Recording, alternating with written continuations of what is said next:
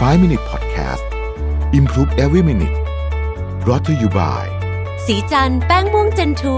คุมมันนาน 12 ชั่วโมง ปกป้องผิวจาก PM 2.5 อัปเกรดเพื่อผู้หญิงทุกลุก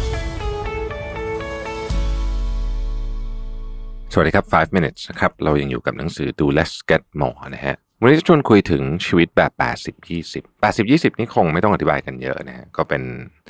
แนวคิดนะฮะของ Pareto อธิบายถึงปรากฏการณ์เกือบทุกเรื่อง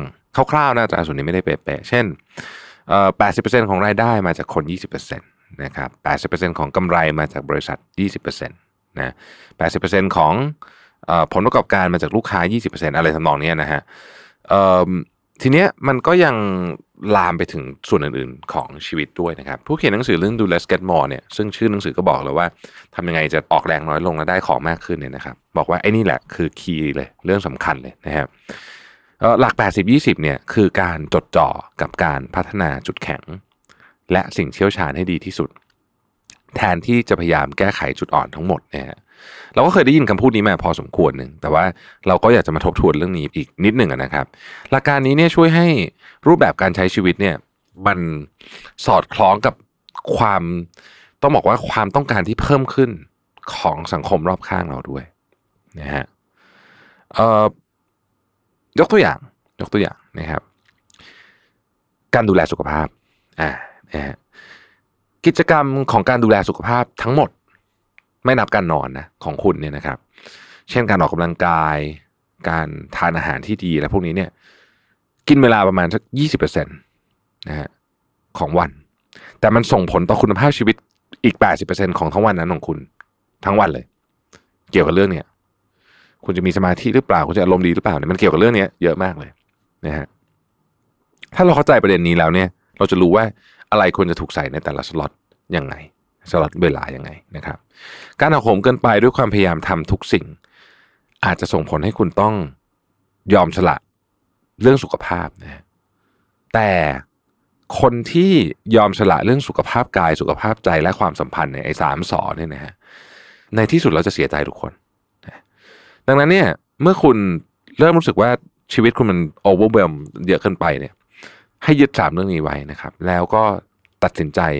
จริง ๆ ว่าไอ้ยี่สิบอะควรจะมีอะไรบ้างนะฮะในเครื่องมือนะครับที่หนังสือเล่มนี้พูดถึงเนี่ยบอกว่าแนวคิดยิ่งน้อยยิ่งมากเนี่ยนะฮะมันมีเครื่องมืออยู่ด้วยกันทั้งหมด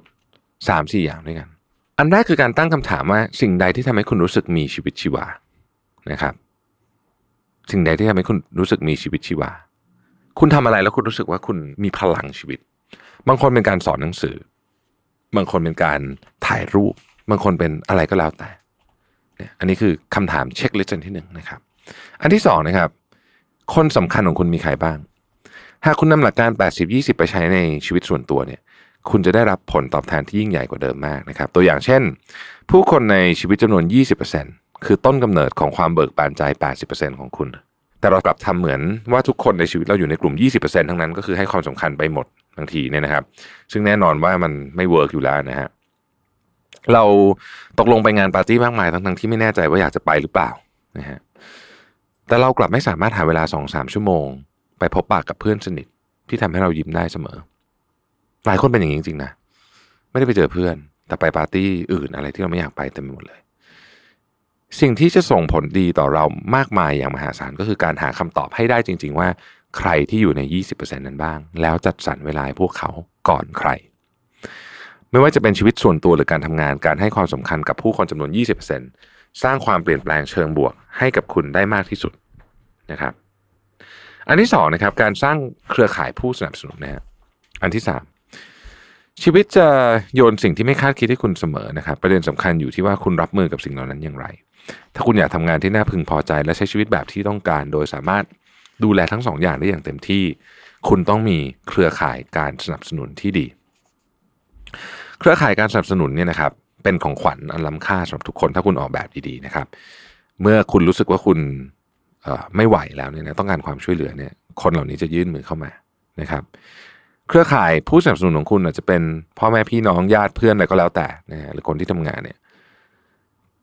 ประเด็นหนึ่งที่สำคัญก็คือว่าคุณภาพสำคัญกว่าปริมาณเป็นอย่างยิ่งนะฮะก็เป็นเลือดหลักของ 80-20 เหมือนกันนะครับทั้งในแง่ของชีวิตส่วนตัวและการทำงาน ตัวอย่างเช่น การสร้างเครือข่ายผู้สนับสนุนที่มีคุณภาพในแง่ของการทำงาน ไม่ต้องเยอะ แต่ขอให้คนเหล่านี้เนี่ยช่วยเราได้จริงๆนะฮะ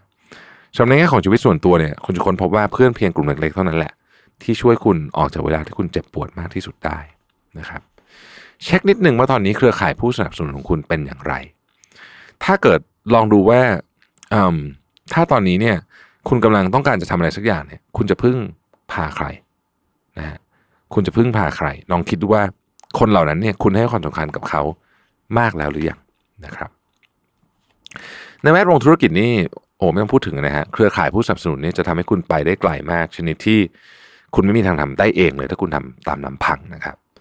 ข้อตกลงทางธุรกิจขนาดใหญ่ล้วนแล้วแต่เกิดขึ้นจากการสนับสนุนของเครือข่ายทั้งสิ้นนะ ไม่ว่าในจุดใดจุดหนึ่งก็ตามนะครับ มันมีคำพูดอยู่คำหนึ่งที่ผมว่าเป็นสิ่งที่จริงมากเลยนะ เป็นสุภาษิตแอฟริกา เขาบอกว่าถ้าอยากก้าวไปข้างหน้ารวดเร็วจงเดินไปตามลำพังนะครับ แต่ถ้าอยากไปได้ไกลจงเดินไปพร้อมกันนะครับเส้นทางยิ่งน้อยยิ่งมากเนี่ย จริง ๆ เกี่ยวข้องหลักการ80 20 ก็คือ การตั้งเป้าหมายก็ต้องไม่ต้องตั้งเยอะนะครับ ตั้งเป้าหมายให้น้อยลงแต่มีความหมาย จดจ่ออยู่กับความก้าวหน้าของตัวเอง แทนที่จะไปเปรียบเทียบกับคนอื่น ชื่นชมช่วงเวลาเล็กๆน้อยๆแต่มีค่านะครับ แล้วก็ขอบคุณทุกสิ่งทุกอย่างที่เข้ามาในชีวิต ต้องบอกว่าวิธีการทำอันนี้เนี่ย มันทำให้เรา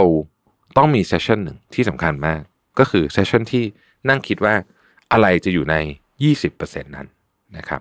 เพราะว่าถ้าเกิดว่าคุณใช้ชีวิตแบบไม่คิดเลยเนี่ยนะครับ คุณจะเอาอะไรก็ไม่รู้ใส่ไปใน 20%ตะกร้า 20%ซึ่งเป็นตะกร้าที่สำคัญที่สุด ถ้าใส่ผิดปุ๊บเมื่อไหร่ปุ๊บเนี่ยชีวิตคุณก็จะเต็มไปด้วยงาน แต่ไม่ค่อยมีความหมายนะขอบคุณที่ติดตาม 5 minutes ครับ สวัสดีครับ 5 Minute Podcast Improve Every Minute